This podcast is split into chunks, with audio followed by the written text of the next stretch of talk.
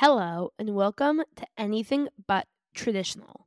I'm your host, Marbin Svi, and I'm so happy that you are here today to listen in to this week's episode. This week, I sat down with Zahava Moskowitz Grodman. Zahava is somebody that I knew that when I created this podcast, I needed to interview.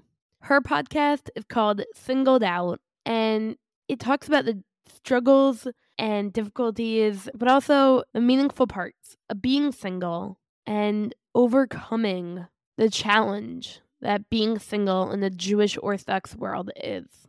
I knew I needed to have Zahava on because, as she says at the end of the episode, really had a pretty standard, typical life until she started dating, and it was much harder than she had thought.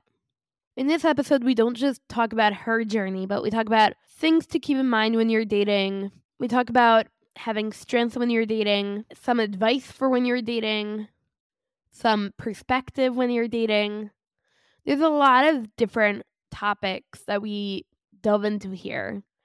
And if you're struggling with dating, or if you're just starting to date, or maybe your child is, this is really an incredible episode to listen to. So sit back, relax, enjoy, and think about it. Think about the lessons, think about the perspective that Zahava is sharing with you here. I'm sure it will be very powerful. It truly was for me. Enjoy the show.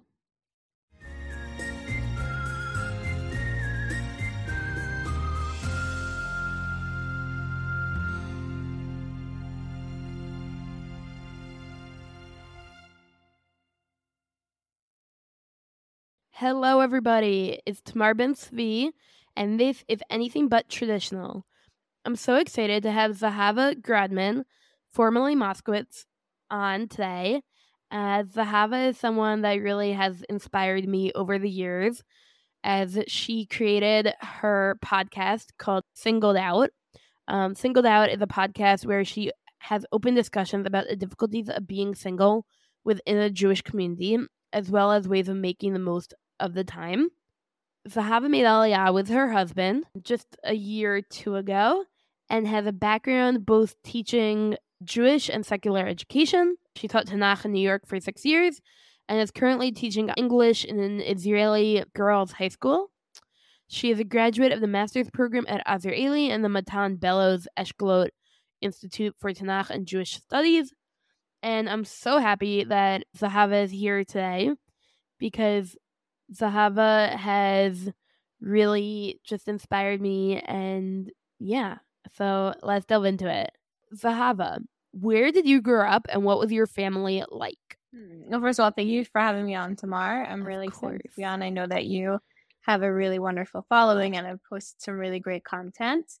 Um, where did I grow up? So I originally grew up in Great Neck in New York. And when I was in high school, my family moved to West Hempstead. And I lived there until I made Aliyah about a year and a half ago. Very nice. So, was that something that was hard to move? Was it like just it is what it is? How was that move for you? I would say that it was hard because my family was very involved in the community in Great Neck, and we had a really wonderful upbringing and childhood there, being very involved in the community and the shul specifically. My dad was one of the rabbis in the shul there, and he also taught in the local school in North Shore, where I attended also as a student. So it felt very involved and like we really were part of the fabric of the community, which was very special. I actually got to teach there for about four years also. And North Shore? Yeah, to go back at the middle school. Nice. Um, and you know, work with some of my teachers, which was a funny and special experience. But I think at the time it was the right move. I think we had outgrown different aspects of the community, and I think our family needed something different that my parents recognized. So yeah, we moved to West Hempstead, and I loved it because I was in Central at the time, and like probably half of Central just was from West Hempstead, and it was really, really nice. It's a wonderful community. It's super down to earth. We like to say it's like the most out of town New York community. For sure. Yeah, just a very sweet, friendly, uh, low key place that we're really happy to get to have um, growing up the latter half of our childhood in. So thank God. Wait, so I didn't realize that your dad was a rabbi. So that is very interesting. Um, can you talk more about what it was like having your dad be a rabbi? Did you ever feel like the child of a rabbi? I know that a lot of people struggle sometimes with being the child of a rabbi, being the child of a public figure. Was that ever a struggle for you? Um, yeah, I definitely would say there were times when it was difficult. Overall, I think like anything else, it, it depends on who your parent is and what their persona is in the community and how they're received. So thank God I was really fortunate that my dad and my mom too was very well known in the community, but my dad was definitely more of the public figure. Um, he's someone who you definitely wouldn't look at and think he's a rabbi, and anyone who knows him, I think, would smile at that because he's pretty chill. Um, and I think that him being someone who was very well known for being and still is an excellent educator and really driven and give a lot to the community, um, just I think made our family feel very loved and appreciated. So that was really special. I definitely will say it was challenging at times because I know that it was a conscientious decision to moved to a community like Great Neck, which has changed a lot religiously now and become much more towards the right. But at the time, my dad and my mom were very open to doing more outreach there and being very involved in the community, which was pretty modern. And it's, you know, some ways still is. Um, it has wonderful families, but I definitely think there was a lot of, of room, you know, for growth.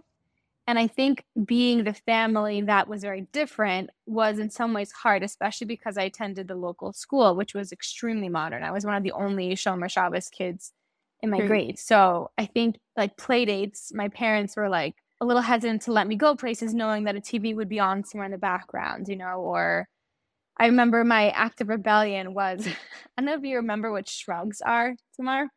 Shrugs? Shrugs. It was like a really ugly fashion phase. It was like this bulky sweater. It was like a crop sweater that you put over something to like add sleeves. I think so. Yeah, whatever. This is going back a while. So my act of rebellion was I would wear a shrug over like a short sleeve dress when it was like the bar and bar mitzvah stage. And then I would take it off like at the bar mitzvah. My parents weren't there anymore because all my friends wore short sleeves and cap sleeves and I wasn't able to. Um, so, so I think funny. it definitely, yeah, I think it can definitely be confusing at times, especially to kids when they're very different. Um, and sometimes that was very hard. And for sure, I definitely was exposed to things that, you know, I'm sure were not my parents' intention, but when you're around a certain group of people, um, it's hard to not get pulled into that. So sure. I would say those are probably like the main tensions. But overall, I, I grew up in like a really wonderful, loving home that really centered around Torah and Chesed and that was really really special to get to be a part of and have so many different types of people like come through our house so i'm definitely thankful for that he was a rabbi of a shul he is a rabbi of a shul or just of a school so no he worked in in the Great Neck Synagogue, which is connected to North Shore. The middle school is actually part of the shul. So he worked in both of those. He worked as one of the main youth directors in the shul. Um, and there was, thank God, a really like huge growing young community there. And because he also knew all the students, so most of the shul members were North Shore kids that he was very close and got to see on Shabbos also. And he and another rabbi were very close and ran like amazing programming. Wow. Um, so yeah. So was that a big change for him when you moved to West Hempstead? Totally. Totally. I think it was a very hard adjustment for him. In some ways it still is. I think he's you know, been there 12, 13 years. So I think he's adjusted. But um, I think for both my parents, it was a big adjustment going from being pillars of a community to kind of no one and starting over. And they knew that the reason they were moving was really more for their kids. So that was going to be what took center stage in terms of how are they adjusting? Are they making friends? Hushkap agree. Is this more a fit for us? But yeah, I know that it it was a very hard adjustment for my dad to feel like he had built up so much of the community and to kind of start over somewhere else. For sure. Wow. That sounds really hard and intense. You know, between sixth and seventh grade, my mom married my stepdad, and we moved from South Jersey to North Jersey. Um, that was also very challenging. It was a very difficult transition. Uh, thank God. I mean, there was a bunch of reasons why we moved and whatever, and we were able to get back and figure out like a community life in West Orange. Um, but it was it was definitely a change. It was definitely not easy for anyone to switch communities. Um, For sure. and yeah, always moving is hard. Moving is definitely hard. Um, I think it's funny. I, I actually was talking to Giddy recently about the fact that basically there's a whole like Mechir Lamishtaken, right? The lottery for the housing in Israel. Um, and we were taught whatever we signed up for recently, and Giddy was saying Giddy's very into owning a home in Israel. And I'm like, eh, if we own a home, great. If we don't, like, that's also okay. And I think it's because I moved so many times that I'm like, if we don't own a home, okay. Like, you know, moving is just second nature to me at this point. I'm very used to moving. Um, but yeah, I think a lot of people do grow up in the same house their whole life, and it's a very different environment and a different world when you yeah. grow up the same house, same school, same everything. Um, it's not easy. Yeah, for sure. It's a transition. So, did you transition from North Shore to a different school, or you were still in North Shore? no, at that point, I actually was in Central because we moved when I already started high school. I actually was in Shalhavet the first year of high school. Um, and then I transferred to Central for sophomore year. So we moved in the middle of my sophomore year. And yeah, I was already a student there. Nice. So you um went to Central, and then you went to MMY, and you didn't go to Stern, right? Where did you go? You went to Queens. So I actually did go to Stern for one semester and then I transferred. You're probably noticing it being here. Um, yeah, I, I really didn't like Stern. I have nothing personal against the institution and I know it's a wonderful place. I was very unhappy there. So about a, a semester in, I transferred to Queens College. Can I ask what about Stern was not like your cup of tea? Sure. I think going from seminary, which is a very intense experience, and as great as it was, I think living with a lot of girls was a very intense environment for me. So I think going from that to then going to Stern, I just found the environment, number one, a bit competitive, very intense. I mean, I think girls are great, but I- think we make things a little bit too difficult for ourselves when we all live together and just get very high strung about grades. And I think the dating scene there, I, I just felt like it was very tense. And the other thing that really did weigh on me was I was excited to get to have some more freedom during college in terms of my free time and getting to explore education, which I was interested in, or having a part time job. And at least the first year or two in Stern, it's almost impossible to do that because your schedule is really it's long. Right. It's like you're really full time learning and balancing a dual curriculum. And it's really hard to do that. So I just felt like the lack of, you know, professional freedom and also just feeling kind of caved in um, led to my decision to want to move back home and to go to Queens. Got it. Interesting. Yeah, I, I always said in college, I was like, I feel like I'd be probably better at Queens, but honestly, ah, school was like so not something that I even like. I was not invested in school, and um, it was not the best time of my life. Like literally, I don't Hmm. think any grade in school was like, oh, that was my year. I shined. I aced all my tests and I did so well. And I was the head of this club and that club and I did this and that. Like now I'm very Yeah. involved and people know who I am. But growing up, I don't know, I just slept all of like I slept all of high school and I was not No, I I really hear you. Especially as a teacher, I, I've seen a lot of students that you can tell school is just not their thing. And if school is not your thing, it's so hard as a kid because you're in it for so long. And I almost want to tell them like it's okay. Like there's a life after school. And many students really flourish once they leave the school system because it's not a fit for them and they find their groove and they find what speaks to them and how they can be creative in other ways. So for sure, if it's not something that, you know, really spoke to you, it's, it was probably a miserable time to just have to keep going. Yeah, exactly, one hundred percent. And like, it didn't help that everything was always changing in my life, and it was like, okay, let me just hold down my life and not, you know, school is not part of it. Um, but this is about your life, and I want to know what were your expectations for your life when you were growing up, and how those expectations change over the years? I can't say I was a super introspective child and had huge plans for my life. Um, so I don't know that I have a real answer for that. I think the clearest expectation I think I did have was that I would graduate college, whatever would maybe come after. And I knew I really loved education. So I probably figured I would do something with that. And I think just the natural course of, oh, I would, you know, date and get married pretty quickly, um, which obviously was an expectation that changed. but um, I think that was probably my overall expectation was just that, you know, I would just kind of create a family life once I was old enough to. Nice. And um, okay, so in terms of that, right?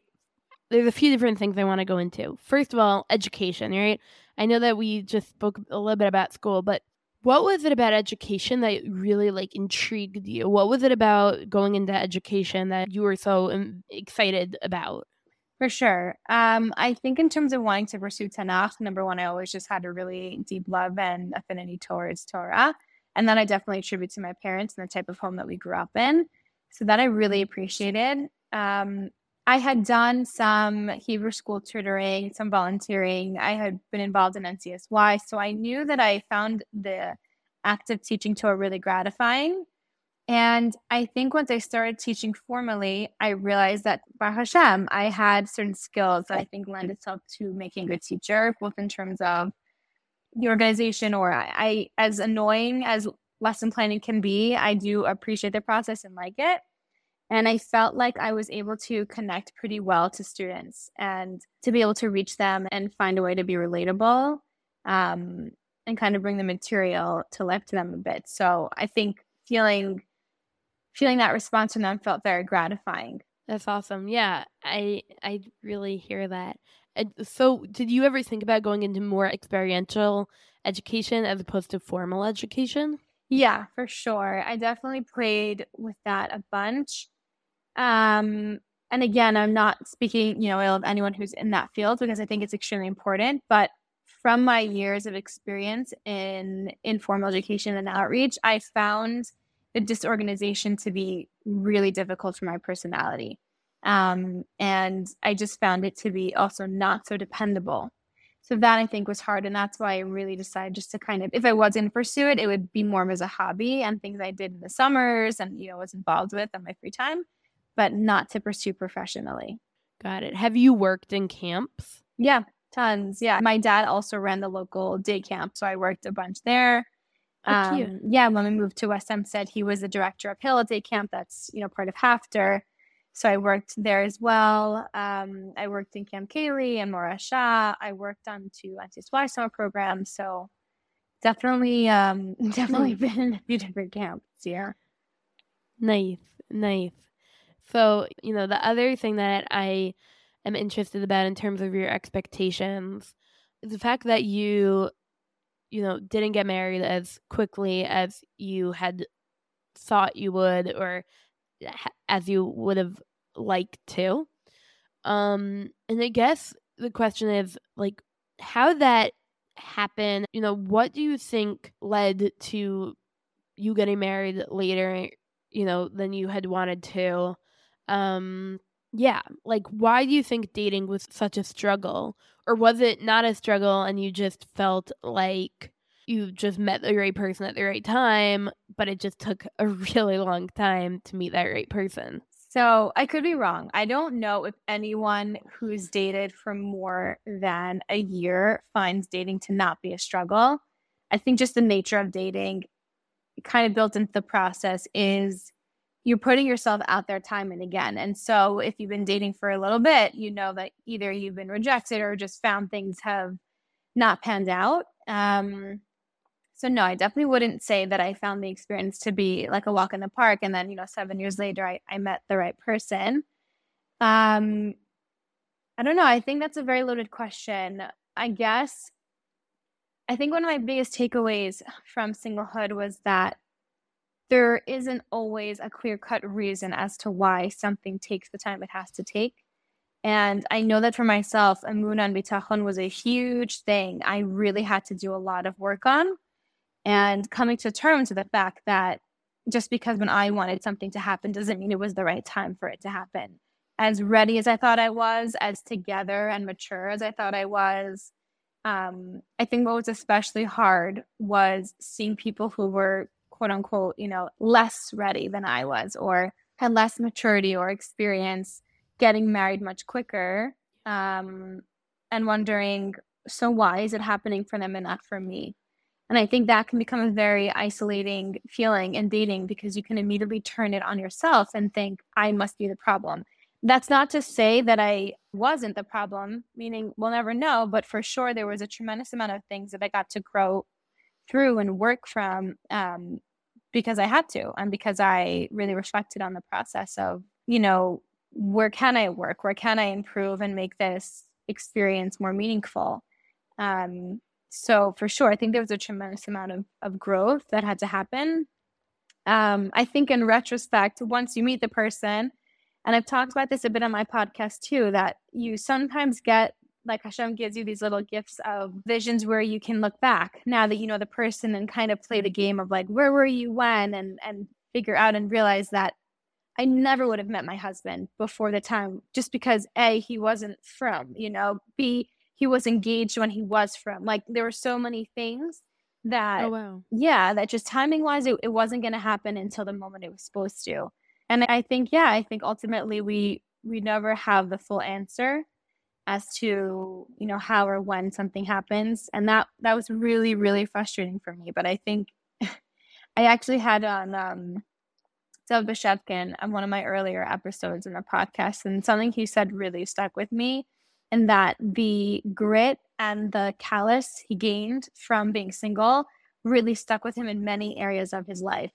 And I think you get this naive approach when you're single for a long time. I remember I would look at my friends who were married and be like, how are you ever upset at anything? Like, how is anything ever so bad that like you you fight or you're in a bad mood? Like you're married, you won the lottery, you're so lucky. Like it's only uphill from there. And then I think you get married and is incredibly thankful and grateful as I am, you realize having the stamina and humility to recognize that we don't understand a lot is going to hit you in the face really hard in many areas of For your sure. life. Yeah. So it definitely was a good ability. in regards to infertility, I also feel the same way in terms of like the grit, you know, and perseverance and uh tenacity and also not just that but patience. Like I always say Yeah. I was not a patient person before going through infertility and now I feel like I've learned a lot about patience and being patient and I think it's yeah, I definitely think that there's a lot of like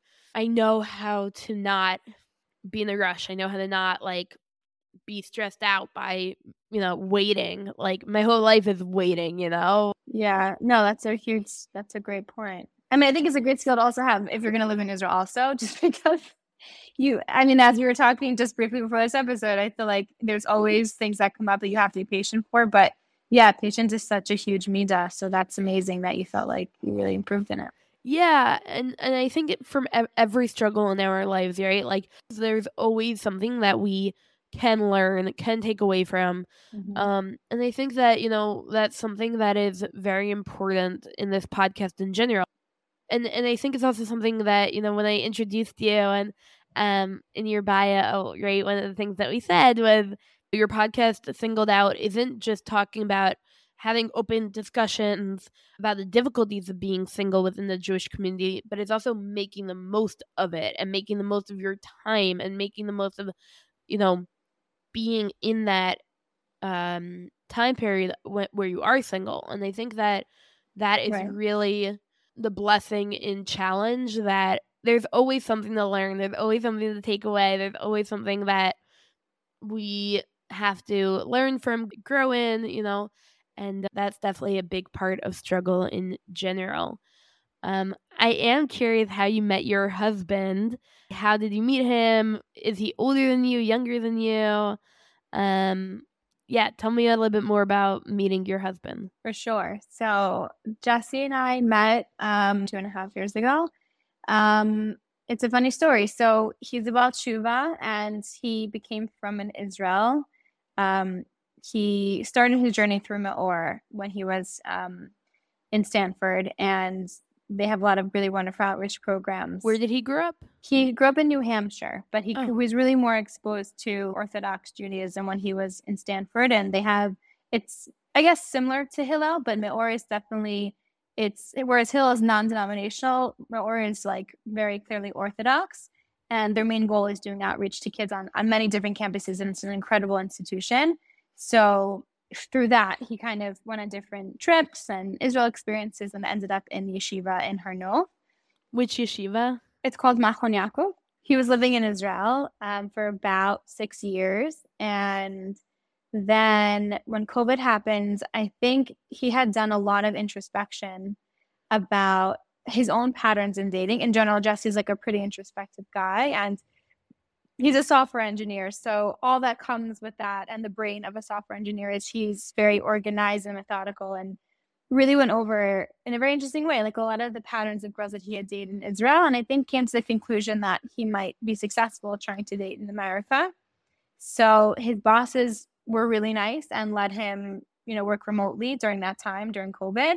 So he took an apartment in the Upper West and came to the States to his family, but with the main goal of dating. And he stayed at another Machon alum for Sukkot, um, whose wife is very involved in Shidduchim. Her name is Rivka Fox. She and her husband, Rick and Rivka Fox, are actually the campus couple for Penn State. Um, and um, yeah, they're amazing. So he was in touch with Rivka.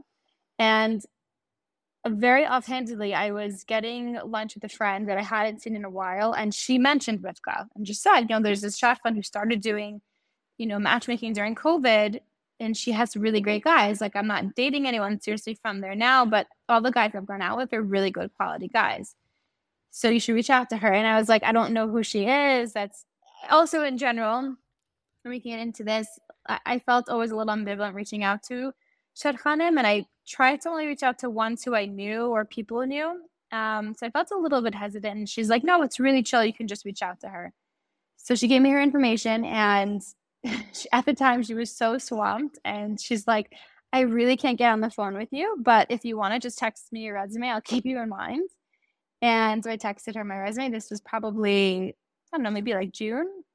And I heard a piece of advice actually from the YU podcast that you should like every now and again give like a little nudge to Shadchanim, like, hey, you know, updating my resume or whatever, like little excuse to kind of be on the radar. So Rosh Hashanah time, I was doing that and reaching out to different Shadchanim. And I said, hey, Rivka, hope you're doing well. Like, just want to say hi again and, you know, reintroduce myself and some excuse of like, okay, think of me.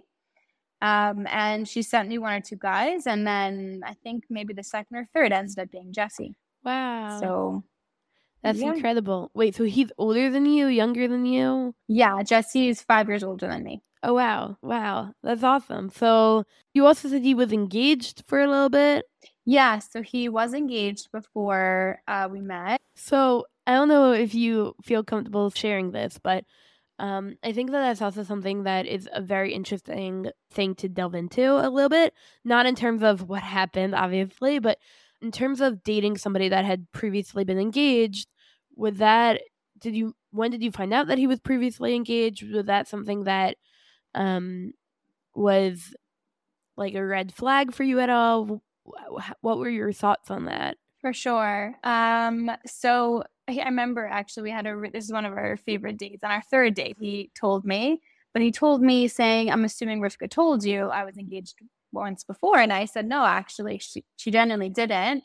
Um, and we had like a very open conversation about it. Um, I think like anything else in dating, I think the first time something happens, it maybe feels a little strange. Like the first time maybe you go out with someone who's divorced, or maybe the first time you go out with someone who's younger, whatever like the stigma is, it feels a little strange. I think for myself, the reason I wasn't weirded out by it was because number one is Jesse was super open about it. Um, he wasn't at all angry. Like, you know, it clearly wasn't like a bashing session of anyone. It just was like kind of stating what had happened um, which I appreciate. And you can tell he had clearly processed the event in like a very healthy and mature way and had really grown from it. And for me, actually, if anything, I feel like that was a huge plus. Not that I'm happy, you know, he or the girl had to go through that experience, but to know that he went through, you know, something adversity related and came out much more mature and stronger was a sign to me, oh, this is the kind of person that he is. Like he will grow and reflect from things that are difficult.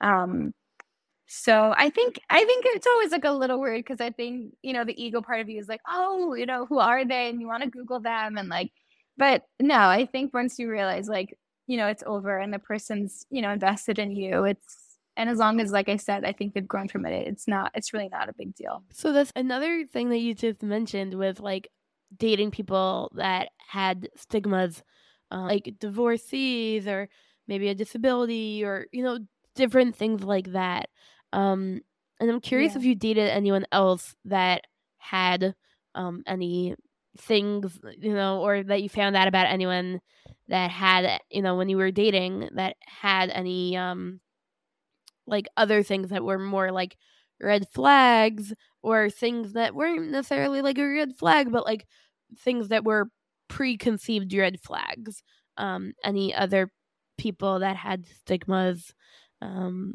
that you think should be broken um for sure i think like I stated before, the importance of listen, I think something that Jesse's told me that I have a hard time agreeing with, but I know he's right about sometimes when we've been frustrated about trying to set people up and feeling like someone being unrealistic in their expectations, is he says listen, everyone has a right to what they want. And you know, like we can all maybe deal with the consequences of those decisions, but it's that person's right. So I would never say someone has to engage in something. I do think for myself, there came a point in my dating experience where I felt like I've dated enough people that if somebody quality related came along, but there was a stigma, depending on what the stigma was, I would engage in it. And that usually meant like doing research on the person, also asking people who knew them is really important. Um, yeah, I think dating people who are younger than you, which again is like a funny situation. I, I wouldn't say that's like a huge stigma, but I know that people aren't comfortable with it. And that I think was funny in certain ways. But again, as long as the person's like mature about it, you shouldn't really feel the difference. For sure. Um, I think I think for me the biggest one was probably just going out with with someone who was previously married. Um, I guess I do feel the difference between that and broken engagements are that I think there's much more that goes into uh, just marriage is a bigger deal. You know, you've made the commitment and clearly clearly something very bad had to happen for it to fall apart. So, you know, again, the same thing as broken engagement. You hope that the person came out healthy and that they grew from it. But um I think you know, after speaking to people and and getting a little bit more of a sense of who the person was, and hearing that no they're actually a really great wonderful guy and this was just you know a very bad experience that happened. So you go out and you realize like people are people For and sure. everyone has a story. Um so yeah. I can't say i've dated people with so many different stigmas but um yeah that's been my experience. You know i feel like in dating there's two different struggles that people have so there's the one struggle of not being set up a- enough, and then there's the other struggle of being set up a lot, but with the wrong guy. Do you feel like there was one struggle that was more your struggle in the dating process? So I would say that I definitely had some periods where, you know, when it rains, it pours, where, okay, classic, I just said yes to one person and like three more ideas came in. But for the most part, no, I wouldn't say that I was like inundated with suggestions and people. Thank God, like, you know, I had people who were keeping me in mind, and the guys I went out with were, for the most part, like really good, nice guys. But I'm actually really, really happy. Like, I do have friends that I know, um, you can call it maybe power date or like take a very proactive role in dating. That was never my style because I'm way more introverted and I I found the dating experience very draining and I definitely had to learn to develop a thicker skin around it because it was really hard after a first and a second date, you know, feeling like, great, was this a waste of time? Which I know we shouldn't look at it like that, but that's sometimes how you walk away feeling is like you get all dressed up, you plan, you think about it, and then you can tell pretty quickly. And so I'm happy that I didn't go out so often. I also know from my own personality, I do better going out less times in a month or a year, but with subs- like substantive people. I think that was a huge shift for me was when I got a little bit more picky with who I agreed to go out with because it just left me feeling a little better at the end of the experience. That's very interesting to me because my friend is single and it's really a struggle. Um, you know, it's not easy. Um, and one of the things we talk about a lot is being picky or not being picky, you know, saying yes to a second date, saying no to a second date. Um, and I'm curious to hear your thoughts on that, like in terms of if you think it's important to always to say yes to a second date or most of the time say yes to a second date or if you feel like you know you know and just move on.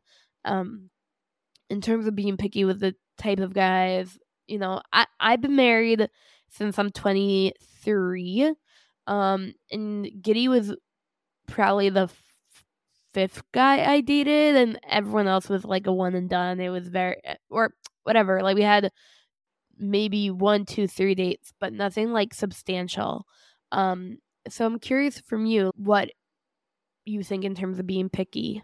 For sure. Um, I think I think picky gets a very bad connotation associated with it. So I would say that probably a better word is just having higher standards maybe because picky i think sounds like oh i'm being unreasonable but i was never ever ever a fan of have to go on a second date um I agree that if you're not sure and it wasn't bad, it's it's better to rule it out to have clarity the second time. But I really didn't appreciate the sentiment of you have to, you know, go out a second time. And there's been one or two people who really pressured me with people they set up with. Like I remember there was a family friend who said, you know, in my house growing up, the rule was always you had to give a second date no matter what, you know? So if you were my daughter, like this wouldn't be a discussion, but you're not my daughter. And my first thought was like, thank God, like I'd be really happy.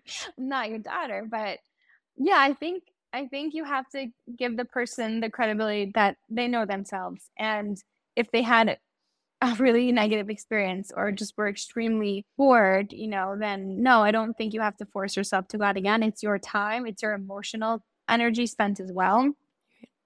So, yeah, I will say that for myself, I know that a habit that I actually worked on a lot in therapy was because I hated the experience of quote unquote wasting time or being emotionally hurt or, you know, drained from going out again. Like the process sometimes of being in the in between of like, I guess I have to see where this goes because I'm not sure yet can also be draining and I was very quick to try if I was in that like gray zone to nitpick things in the first date so that I had a reason, like, okay, this is why I'm ending it. And I remember my therapist said something really clear to me. She's like, Zahava, you're dating now. This is your avoda. The avoda is you go out more than once if you're not sure, or you have to give someone the full chance. Otherwise, you're not really doing it. Like, so then what's the point? And for me, that really spoke to me because I know that it was something I tried to really avoid um, and I just didn't want to do, you know, and deal with the emotional fallout of that. But she was absolutely right that if you are going to be dating, you should date for real and you should be all in. And if if there's a potential and, and you enjoy the person's company, but you're not sure, then I would say go. If you know, like I hate it every minute, I'm not attracted, whatever it is, then no, I see no reason in in forcing yourself to go out again. Right, no, for sure. I, I also think it's interesting because you know, I'm an extrovert, so it's interesting to hear it from your perspective on dating and being selective and um, all that. Another question that I have for you is Was he the first Baal Teshuva that you dated? Was that something that when you were younger and you were dating for the first time, did you expect to marry a Baal Teshuva? Like, was that something that you needed to like change your perspective on, or was that pretty like just that is what it is? Right. So it's funny because I guess maybe that would fall into the stigma category, and I, I didn't even count it, but I know for a lot of people it is a stigma. Um, I don't know if I would have like thought about it again so deeply. I, I probably didn't assume. Maybe I just pictured like you know someone maybe from a more similar background to my own. Um, And it's funny, I remember when I was telling a good friend, like, oh, you know, actually been seeing someone, you know, kind of seriously. And she asked a bit about him. I said, yeah, he's a Baal Tshuva. She's like, oh, that makes so much sense for you. I'm like, really? She's like, totally. Like, Baalei Tshuva are just, they're so genuine and like they're so passionate about their Judaism. Like, that makes a lot of sense. And of course, I knew that. And that is what attracted me tremendously to Jesse. But I don't think I would have thought to have specifically said, I'm interested in Baalei Tshuva because they are, you know, extremely genuine or whatever. So, yeah, I'm obviously really thankful. And I think that's something that really inspires me about him. Um, but no, I don't think I think the only, you know, thing is you kind of have to navigate. Okay, you obviously both came from very different worlds. And I think something that Jesse's opened my eyes up to is, you know, growing up Orthodox, but definitely more modern Orthodox, and him completely secular is he says, I, I think a lot of Jews who are modern Orthodox think that they're very similar to secular Jews because you watch, or Baalei Tshuva, because you grew up watching the same TV shows and you get the culture in the same way. But he's like, it's not the same at all. You had a completely different life. You had a bubble of halacha and Torah and a very different outlook and perspective. So it's extremely different. And I and I see that tremendously in the way that we both navigate things and in the way that my friends and his friends approach things. So I think that not that it was ever a sense of like discord between us, but I think that was something that was eye opening in the sense of okay, wow, we're we're very different, even though we're both from now, you know. For sure, for sure. No, I I I very much hear that. What what's funny to me is like you know I've spoken to my sister and Giddy and whatever about Giddy and I grew up more or less similar, um, but there's a lot of different types of couples that grew up very different. Um, maybe their first language isn't even the same, or maybe they grew up in different countries, or maybe they grew up, you know, just like maybe they're 10 years apart. And it's so interesting to me when people get married to people that are just so different than them. And, and, you know, I was telling Giddy, like, I can't imagine, like, a big part of my relationship with Giddy is movies and TV shows that we, you know, being 90s kids, you know, like that's a big part of our relationship. And um, right. I feel like it's hard when people didn't grow up the same way. Um, even I see that, you know, like I always say in terms of Giddy and I, like when people ask us to introduce ourselves, you know, I'm like, I have no idea what to say because I grew up everywhere. Like, I'm like, I came from New Jersey. And Giddy's like, I came from this one house on this one street in this one community. I went to the same school from K to 12 and it's just wow. very different. Yeah, like I, you know, when I think that um all couples have differences, but I, I, I think navigating those differences can be quite challenging and isn't always straightforward. For sure. But I think also it's what helps add to the beauty of like the blended relationship because you hopefully complement each other in that way, you know? For sure. No, for sure. Absolutely. I also feel like, you know, for Giddy, for instance, like he grew up best friends with all of his classmates and, and I really struggled having friends in school and changing schools. I changed schools three times from K to twelve. Wow. Um yeah, and that's not that's pretty unique for uh especially most people didn't change schools like I did. I went from conservative to modern orthodox to a little bit more you know religious and it was it was really crazy um but it's really awesome when i see giddy and his schoolmates and they're like still best friends and i'm like this is awesome. I never had that but like it's so nice that you do. Right. Um for sure. so i find that really nice. So okay. So that you know i'm curious now because we we kind of spoke about you making Aliyah, but we didn't actually go into it. Um, so you made Aliyah after you met Jesse? Yeah, so we got married. We dated and got married in New York, and then we lived in New York in Queens for about three months because I was finishing my teaching job there. And then that summer we made Aliyah. Oh wow. Okay, so did you know that you were going to make Aliyah before that, or you only like made Aliyah because Jesse was uh, like wanted to live in Israel. How did that end up happening? For sure. So it was actually a funny discussion because Jesse wasn't even so sure when he came to the States to date that he would necessarily be moving back to Israel. Oh, wow. I think he had a good experience, but in some ways a challenging one. And I think he felt like if, if the situation presented itself and it made sense to stay in the States, that he would be open to that.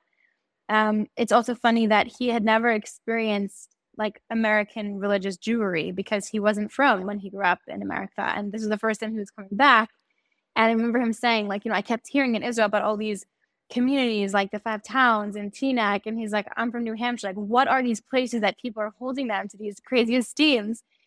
And I think he felt, again, not to speak ill of any community, I think he just felt a little let down that these communities were were put on such a high pedestal. And I think overall the the Jewish life in America is way more challenging in many ways. Um, than it is in Israel. Can you elaborate on that? Yeah, I think um and again, like I I know I'm a product of that. I'm extremely grateful and thankful and there's tremendous amount of Torah and good that comes, but I do think number 1 is you're heavily battling, at least in the modern orthodox community. You're heavily battling and probably even in other ones as well, but western culture which seeps in, you know, to almost all societies and those values. I think also coming at a time when it was COVID and a lot of protesting and the elections was just a crazy time in America. And I think seeing a lot of things fall apart was very eye opening of like, well, this would be where we would settle and raise a family potentially. Um, and I think he just felt the the flavor or like the passion of some of the communities that he visited lacking a bit compared to Israel, where I think it felt a little more intentional. Um, so, and for you, Aliyah was always in the cards, or it was not like how you end up here? so yeah, so obviously, you know, things from Hashem. It definitely was not always in the cards. I only really, really considered it when I came for the fellowship for Matan, which was the year COVID broke out. So that ended early. But that summer, I was planning on staying and making Aliyah, and then you know, COVID happens, and I ended wow. up going home, and my flight back got canceled. And ultimately, I made the decision to stay in America, which I don't regret because, from what I have heard, it was very hard to be in Israel during the pandemic. And I think that being my first Aliyah year would have been really difficult. But I knew I always wanted to come back. Um, so I really liked that. I remember Jesse called one of my closest friends as a reference.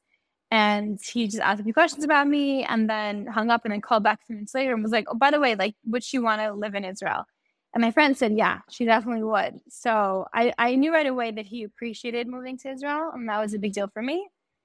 I think initially we thought we would maybe stay for the first year in America and just settle and get to have some time with family and then go.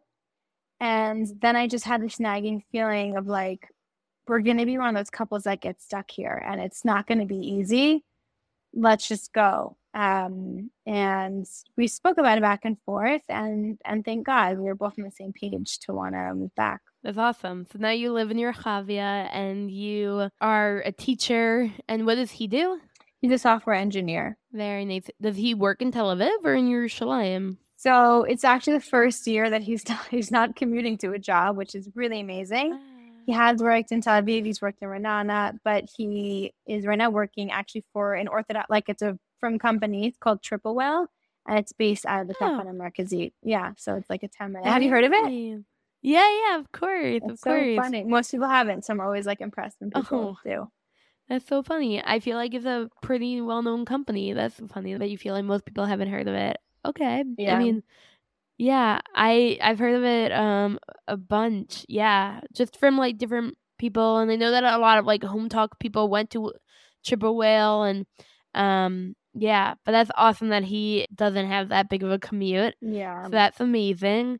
And um yeah, so I guess, you know, one of the last questions that I have for you before we wrap up is you know, obviously we spoke a lot about you uh, about dating, about meeting your husband, but how old were you when you got married? I feel like that is important to also mention. Sure. I was 27. So you dated for how many years would you say? Seven. I started when I was twenty. You dated for seven years. And what what do you find was like the hardest part of being an older single? Um, did you feel like you were an older single at 27? Like 27 is still relatively young. Yes, a lot of people get married in the Orthodox world, you know, between 20 and 24. And I feel like, you know, at the age of 24, it's like all of a sudden you become this older single. But um did you feel like you were really like an older single or not as much? It's a good question. I definitely struggled a lot emotionally in singlehood. I don't know if I ever felt like an older single, especially because anywhere in the 20s and even like 30, I don't know, like I'm always nervous to say something because it might be totally different from someone's experience, but I still viewed those age, you know, gaps as being very young. And I think there's a few factors that helped that. Number one is that when I worked in one of the schools I worked in, it was a very modern environment. And so a positive of that was that all the teachers looked at me like I was a baby, you know, and I've heard this from friends as well that work in places that are not Jewish that like you hear anywhere in the 20s, they're like, you're such a baby. Like I'd be dating when I was 24, 25, 26, and they're like, you're so young. And I think that was so nice to remember. Like it is a very young age. And obviously in the Jewish community, it's a different story.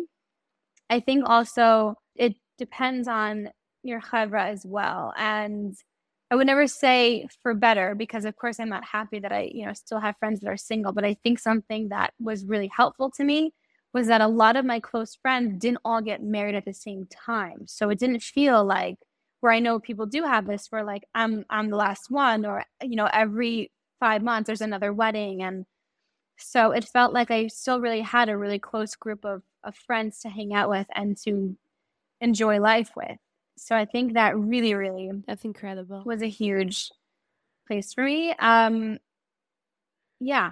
So I don't think I ever felt like an older single, but probably the hardest thing was I would say two things. I would say one is that I think the reality is is that the longing and aching for something, the longer you don't have it, just tends to deepen. You know, I'm sure you can feel that way in fertility. That yep. if you would look back at your journey the first year versus now, you're pro- it's probably like a burning hole of like you know every every month becomes like a new year of like wow it's i still don't have it. And but you also become numb i feel. Sometimes like i feel like there's this sense of like i yeah. think sometimes you can yeah. It's interesting. One of my friends it got married at like 33 and she told me that the year before she met her husband on yom kippur she could not even daven. She was like i never thought i'd get married and i didn't even daven for that yom kippur because i just it, it was just totally out of the question. Like I, I just wasn't gonna get married. Um, and thank God she met her husband. But. For sure, because that's a very natural response. And I think for me, the times where I had that, it was right before like the numbness came right before the surrendering. Like I think from that you can usually segue from it's just gonna happen. I don't even know. Do I care? Like it's just not. I don't. Am I davening for it? Like you just throw your hands up completely. And I think from that place of like indifference, you can, at least I had the experience of being able to segue into a surrendering of like, you know what, Hashem, I really don't know. And I really have no control. And I really have to just fully submit to you. And I think those are the places where I had usually I know it was right it was right around that time that I did meet Jesse, but usually where sometimes you have the most clarity in terms of you just have no control. So I would say that the first painful piece was like this deep aching feeling that you don't even realize extends far beyond just marriage. It it starts to then seep into wanting children and a family and feeling like, oh my gosh, like, you know, you see your friends having children and moving on, and there's this like really big ache in that. And the second piece was just really, really feeling like because thank God for most of my life before that, I hadn't really struggled with much in terms of, you know, like I I got great opportunity to teach or went to great schools. So the feeling of I'm actually really in control of nothing.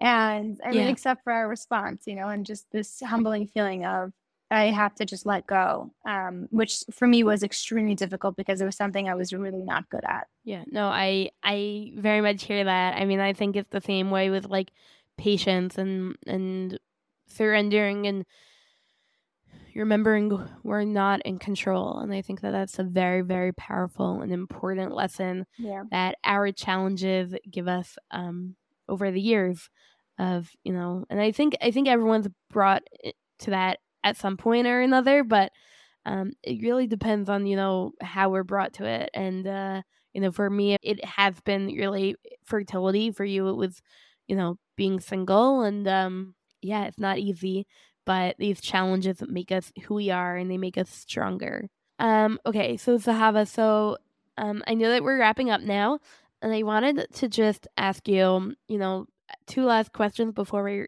actually wrap up. The first one is what is one message that you have for older singles? Or what is one message that you have for um, not even just older singles but what is one message that you have for the world at large to be a little bit more open-minded um, be a little bit more accepting less judgmental? Do you have any like last messages that you want to give? Um, for sure. Um, wow, there's a lot that's in there. I would say, um, I guess just because I feel very passionate about singlehood, that my advice for singles at any stage would be to be very intentional about your environment. I don't think we give enough credit to realizing how sensitive we are to our environment, whether that's physically, like geographically where you live. If you live in a place that you don't feel good in, for example, and I know people like it, but I intentionally never lived anywhere near the Heights or the Upper West Side because I knew physically in my body I I didn't like how I felt when I was there. Um, and I knew for me like that meant being and living at home. But really, I just think in general, like even you know the concept of maybe moving or changing things up or being in a place that excites you. But I think especially when it comes to the people you surround yourself with, it can change your experience in singlehood tremendously in terms of the mentorship and support that you have. You know, that's invaluable, and you should definitely surround yourself with healthy, wonderful mentors or a therapist or relatives. But friends, like I, I think the biggest thing that I changed in was my attitude towards friendship and people I would surround myself with. And I think we don't realize how quickly we are influenced by the environment around us.